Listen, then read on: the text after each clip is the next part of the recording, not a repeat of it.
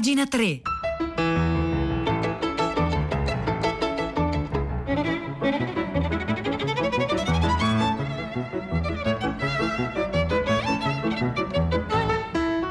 Nove, due minuti di giovedì 18 novembre. Buongiorno da Marco Azzori, Francesco Neri, Piero Pugliese e Marzia Coronati al microfono qui con voi. Oggi ben trovati a pagina 3.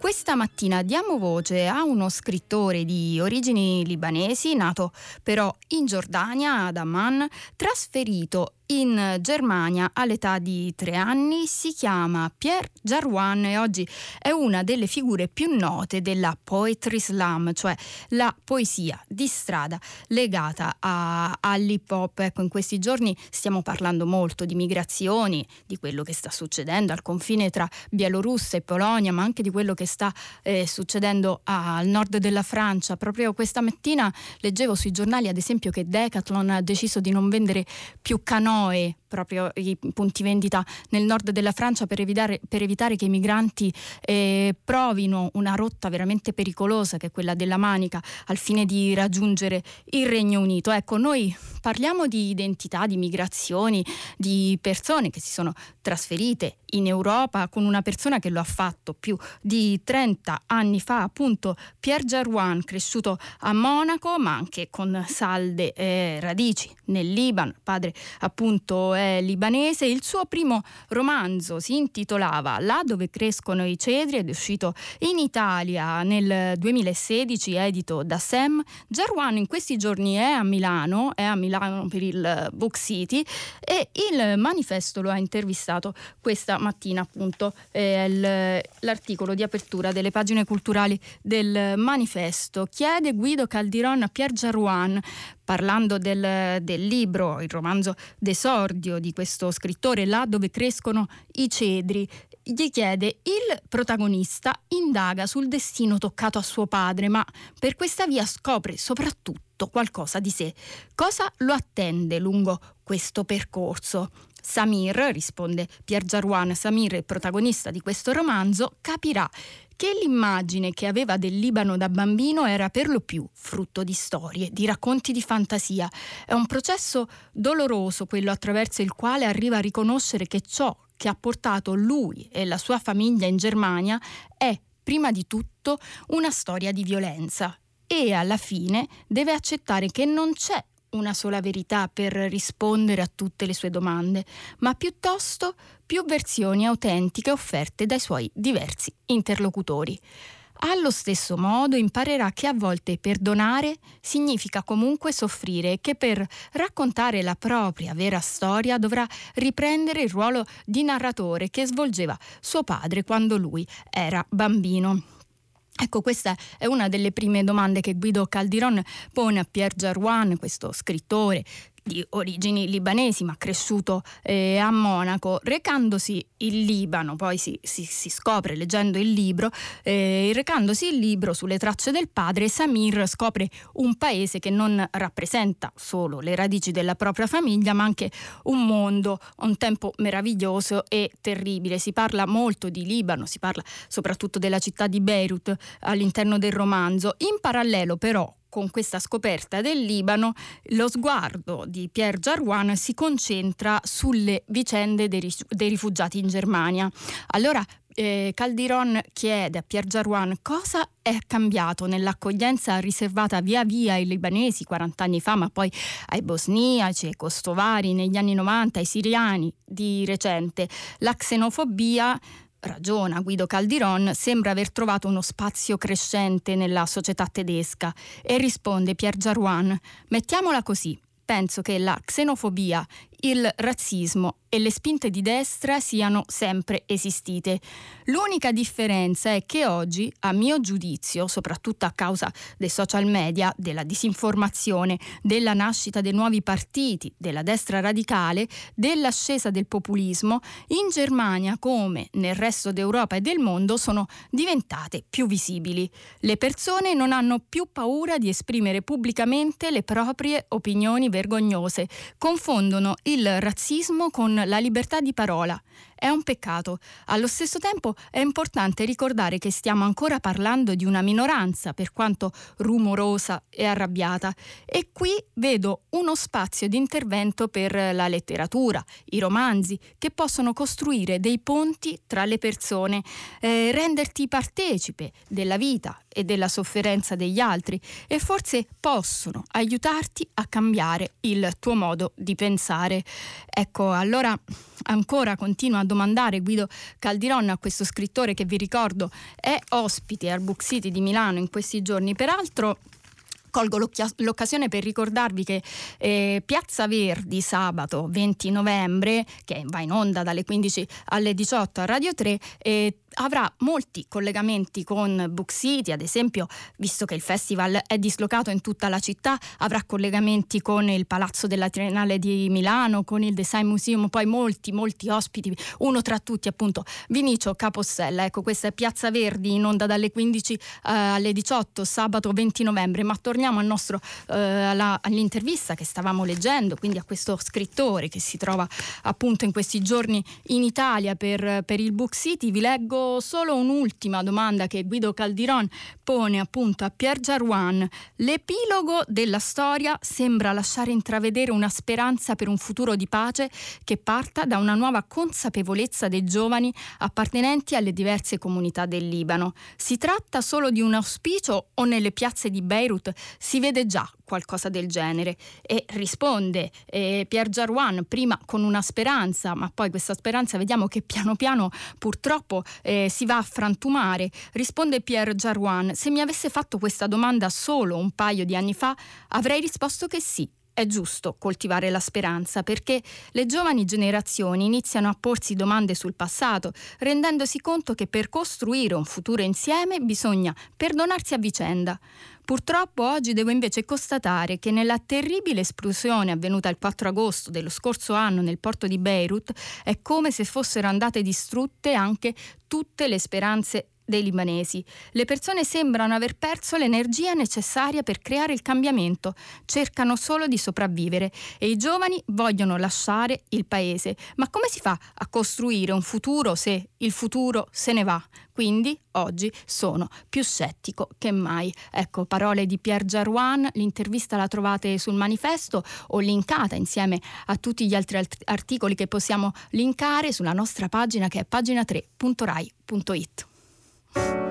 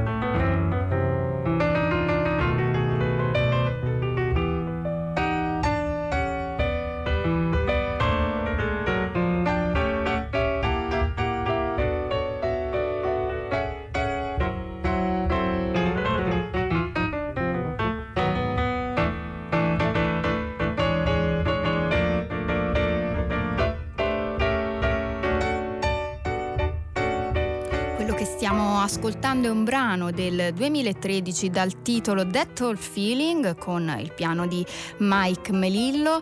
Noi abbiamo in collegamento Pietro del Soldà, come sempre per anticiparci i contenuti di tutta la città ne parla in onda dalle 10. Buongiorno Pietro. Buongiorno Marzia, buongiorno alle ascoltatrici e agli ascoltatori di pagina 3. Oggi andiamo lontano, per una volta eh, ci lasciamo alle spalle i confini nazionali, andiamo in una zona del mondo dove per la verità eh, diciamo, l'attenzione si concentra assai poco, quella dell'opinione pubblica, dei media italiani in particolare. Andiamo nel Corno d'Africa, andiamo in Etiopia dove da un anno ormai c'è una vera e propria guerra civile tra il governo di Addis Abeba e le forze ribelli di liberazione del Tigray, questo stato cuscinetto tra Etiopia ed Eritrea, che negli ultimi tempi si è intensificata. Radio Tremondo l'ha regolarmente raccontata. Noi oggi ci infiliamo e portiamo questo tema anche all'interno di tutta la città ne parla perché ha chiamato un ascoltatore della comunità etiope di Roma, c'è un legame storico profondo, inutile ricordarlo, tra l'Italia e l'Etiopia e ci sembra il caso di capire dunque innanzitutto cosa sta accadendo. Osservatori parlano di un pericolo di, di, di riva etnica stile Ruanda ho addirittura letto su un pezzo di Piera Schisso internazionale eh, che speriamo sia fugato presto, però insomma la contrapposizione rischia di far deflagrare un paese che aveva faticosamente raggiunto dopo tanti anni di guerra con l'Eritrea una situazione di pace. Come mai? Perché? Con quali conseguenze e ripercussioni sull'intera eh, regione? E poi proveremo anche a capire come mai questo persistente disinteresse eh, italiano nello specifico nei confronti delle vicende africane. Dalle 10 in diretta Grazie, grazie, grazie, Pietro del Soldà. Quindi eh, seguite dalle 10 tutta la città ne parla per un tema oggi internazionale. Noi ci spostiamo sulle pagine di Repubblica eh, dove Raffaella De Santis, Raffaella De Santis ha intervistato Marino Sinibaldi. Lo ha intervistato perché eh, Marino Sinibaldi è una delle tre persone che ehm, ha fondato una rivista che sarà nelle librerie italiane a partire da domani con il titolo Sotto il vulcano. Il sottotitolo è Cronache dal mondo nuovo. E, mh, mm, Raffaella De Santis ha chiesto a Sinibaldi innanzitutto come è venuto in mente di creare una rivista cartacea di questi tempi? Ecco, domanda comprensibile. Risponde Sinibaldi, in realtà stiamo assistendo a un ritorno della carta e delle riviste e questo mi sembra incoraggiante. Inoltre avevo voglia di pensare qualcosa a partire dalla pandemia abbiamo bisogno di strumenti per capire quello che sta accadendo. In genere gli shock producono nuove forme di pensiero e dell'immaginario, bisogna sapere raccogliere la sfida e aggiornare l'armamentario eh, mentale. Allora De Santis chiede, non crede che ci vorrà ancora del tempo prima che gli effetti del virus sulla creatività siano visibili? E Marino Sinibaldi risponde, risponde con, eh, raccontando di un incontro avuto pochi giorni fa con Javier Cercas, lo scrittore spagnolo, e dice Cercas mi faceva notare che la spagnola non ha prodotto narrazioni, mentre la pandemia è un evento molto raccontato. Non so se è così, in ogni caso il virus dovrebbe spingerci ad avere nuove idee ed è con questa convinzione che ho pensato una rivista. È un tentativo di trovare racconti nuovi. Come spiego nel primo numero, Sotto il vulcano nasce per registrare le trasformazioni nella tempesta che stiamo attraversando, per approfondirle. E continua questa co- conversazione tra Raffaella De Santis e Maria Marino Sinibaldi, vi leggo un altro paio di scambi. Davvero pensa che la pandemia finirà per cambiarci? Risponde Sinibaldi, in questo periodo si sono creati due schieramenti, quello di chi dice che il Covid ha rafforzato l'elemento collettivo, creando più connessione sociale, e quello di chi, al contrario, sostiene che sia aumentata la solitudine e lei ovviamente chiede Raffaella De Santi se lei da che parte sta. Beh, abbiamo visto le persone disciplinate mettersi in fila per vaccinarsi, investimenti statali, medici che hanno lavorato insieme. Mi sembra abbia vinto un'idea cooperativa e non competitiva della società. La pandemia ci ha mostrato l'importanza dei gesti individuali, ci ha fatto capire che anche il gesto più semplice, come lavarsi le mani, può diventare politico. Pensiamo a cosa succederebbe se questo modello venisse accettato anche in altri ambiti, ad esempio nell'ecologia. Ecco, questo era Marino Sinibaldi, intervistato questa mattina da Raffaella De Santis in vista dell'uscita della rivista Sotto il vulcano, cronache dal mondo nuovo, edita da Feltrinelli, che si troverà in libreria a partire da domani.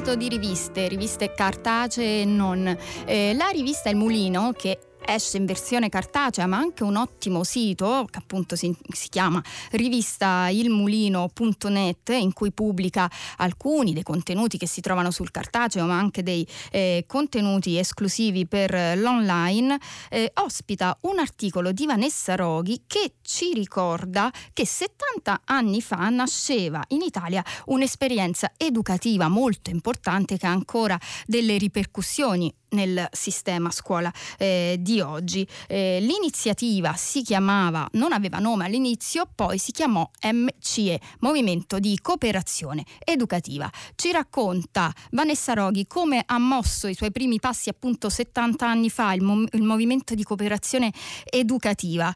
L'idea di portare le novità didattiche in scuolette di campagna qualsiasi e non in scuole nuove di città, dove la sperimentazione è più normale, è venuta a un insegnante dell'Istituto Magistrale di Fano, già maestro, si chiama Giuseppe Tamagnini, è un ex partigiano, un comunista e convinto della necessità di fare qualcosa subito e a scuola. La grande riforma che chiede anche il suo partito si farà. Nel frattempo la rivoluzione va fatta in classe e va fatta ogni giorno. Ecco, l'idea di Giuseppe Tamagnini e di un gruppo di insegnanti diventa sempre più solida. Si arriverà a fare un convegno a Firenze, era il 1952, lo spiega benissimo Vanessa Roghi in questo articolo. E poi, seppure prenda le mosse appunto dalla ricerca della scuola fiorentina, il gruppo di Fano immediatamente intraprende una via autonoma. Aldo Pattini scriverà, Aldo Pettini, scusate, scriverà non leggiamo solo libri ed ascoltiamo conferenze, apriamo invece le finestre e guardiamo fuori e se c'è qualcosa di interessante e di attuale da fare, lo facciamo. Ecco, questo lo scriveva Aldo Pettini a proposito di questi inizi, appunto era, erano gli inizi degli anni 50. Non leggiamo solo libri, la distanza fra la teoria pedagogica presa sui libri e la presenza in classe diventa il tema intorno a cui ruota tutta la riflessione dei primi aderenti a questo movimento, che non hanno una scuola sperimentale in cui insegnare, come, in cui insegnare, come ad esempio era la scuola città Pestalozzi di Firenze, ma tante scuole spesso scalcagnate con bambini cui i genitori al meglio i figli li mandano a scuola invece di mandarli a lavorare e questo era eh, già tanto. L'attività del gruppo di Fano entra in sintonia con quanto scritto da Raffaele Laporta, ricorda Vanessa Roghi, già attivo collaboratore di Scuola e Città. Laporta aveva pubblicato un articolo nel quale pone il problema della scuola media italiana.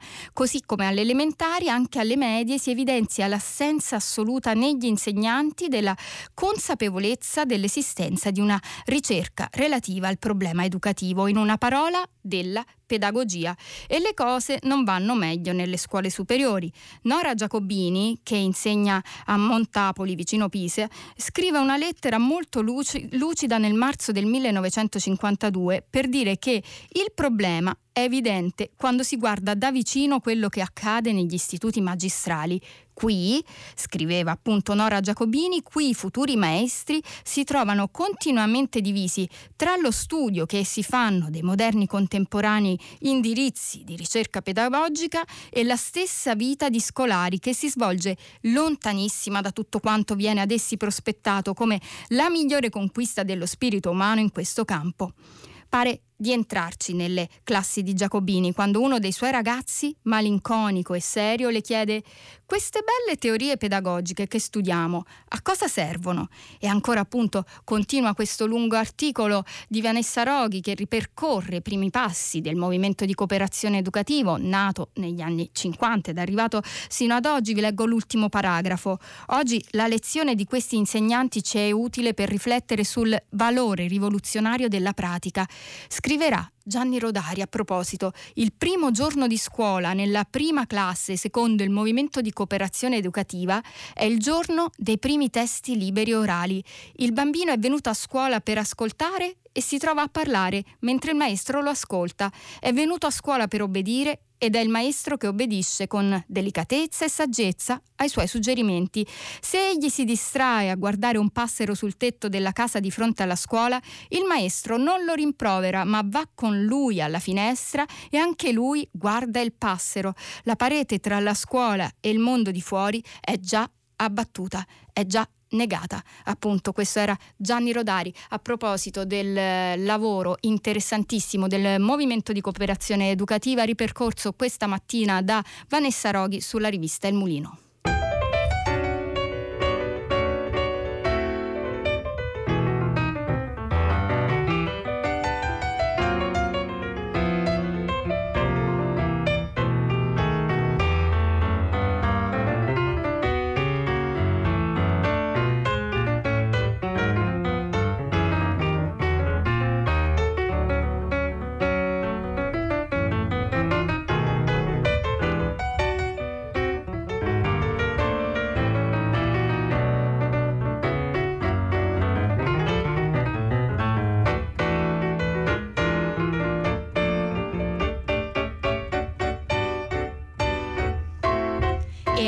Adesso parliamo del re Stephen King eh, perché è uscita una biografia in Italia, negli Stati Uniti era già uscita qualche anno fa, adesso appunto eh, è in arrivo anche nelle librerie italiane. Ne scrive Francesco Specchia questa mattina sulle pagine di Libero e scrive Specchia Sapevate che King aveva vissuto per anni accalcato in una roulotte con la moglie e i due figli in, uh, in una regione nel cuore dell'America rurale?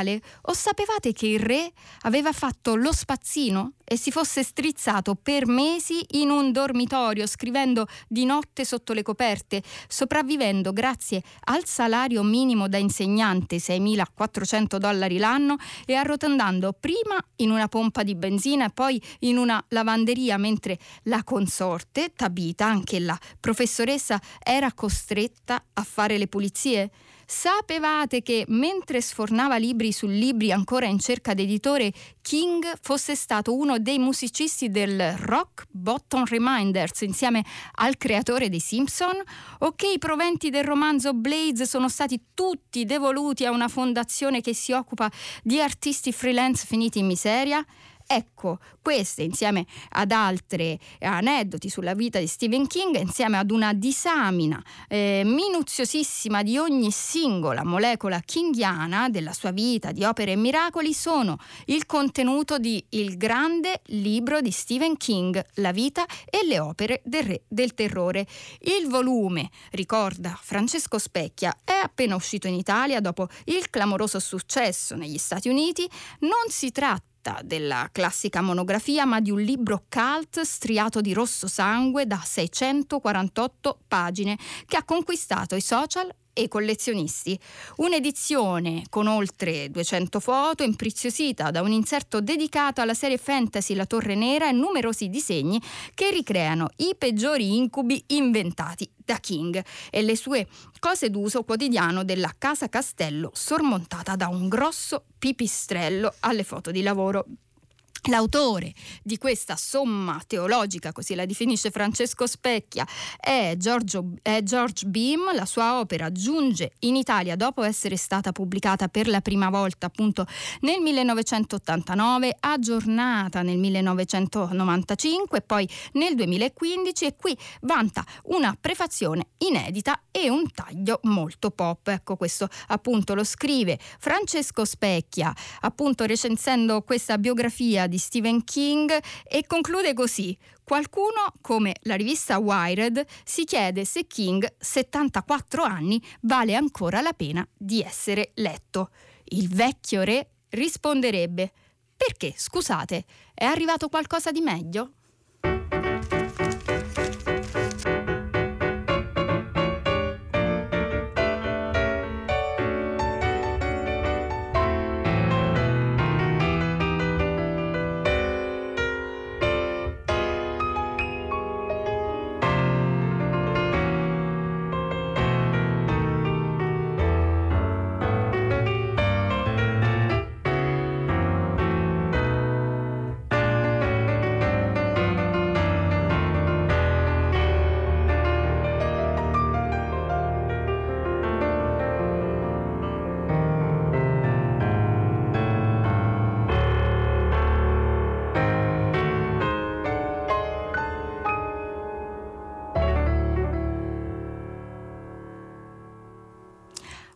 Al 335 54 eh, scusatemi 335 56 34 296 Clara eh, chiede Sinibaldi perché questo titolo sotto il vulcano? Ecco questa era una parte dell'intervista di Raffaella De Santis che non avevo letto. In realtà eh, lo spiega all'inizio una spiegazione insomma un po' vaga veramente perché dice l'ha chiamata sotto il vulcano ma senza allusioni particolari al romanzo spaesante di Malcolm Lori è solo un trimestrale che in tutto conterà 10 numeri in tre anni. Ecco qualche informazione in più su questa eh, rivista. Noi facciamo in tempo a farvi un'ultima segnalazione. Andiamo sulle pagine eh, del giornale dove Massimiliano Parente ci parla dell'ultima edizione dell'Ulisse di Joyce eh, tradotta scritta da Terrinoni, Enrico eh, Terrinoni, e scrive Massimiliano Parente, ha ragione Terrinoni a mio modesto avviso nel vedere nell'Uliste un libro organico nel senso biologico del termine. D'altra parte lo stesso Joyce ha fornito degli schemi scheletro e l'intera sua opera è un corpo parlante. Ecco, e poi continua questo articolo di Massimiliano Parente in cui mette a confronto Joyce e Proust lo fa durante una cena con alcuni eh, amici eh, davanti a ostriche e champagne. Si tiene a sottolineare appunto questa recensione del nuovo Ulisse di Joyce tradotto da Enrico Terrinoni. Si trova questa mattina sulle pagine del giornale. La musica che abbiamo ascoltato era Detto Feeling con il piano di Mike Melillo tratto dall'album del 2013. Noi passiamo il microfono a Valentina Losurdo palen- eh, per primo movimento. Pagina 3 finisce qui. Vi saluto assieme al tecnico Marco Azzori, Francesco Neri, Cristiana Castellotti, Maria Chiara Beranek, Piero Pugliese. Un saluto da Marzia Coronati. L'appuntamento è sempre con pagina 3 per domani alle 9.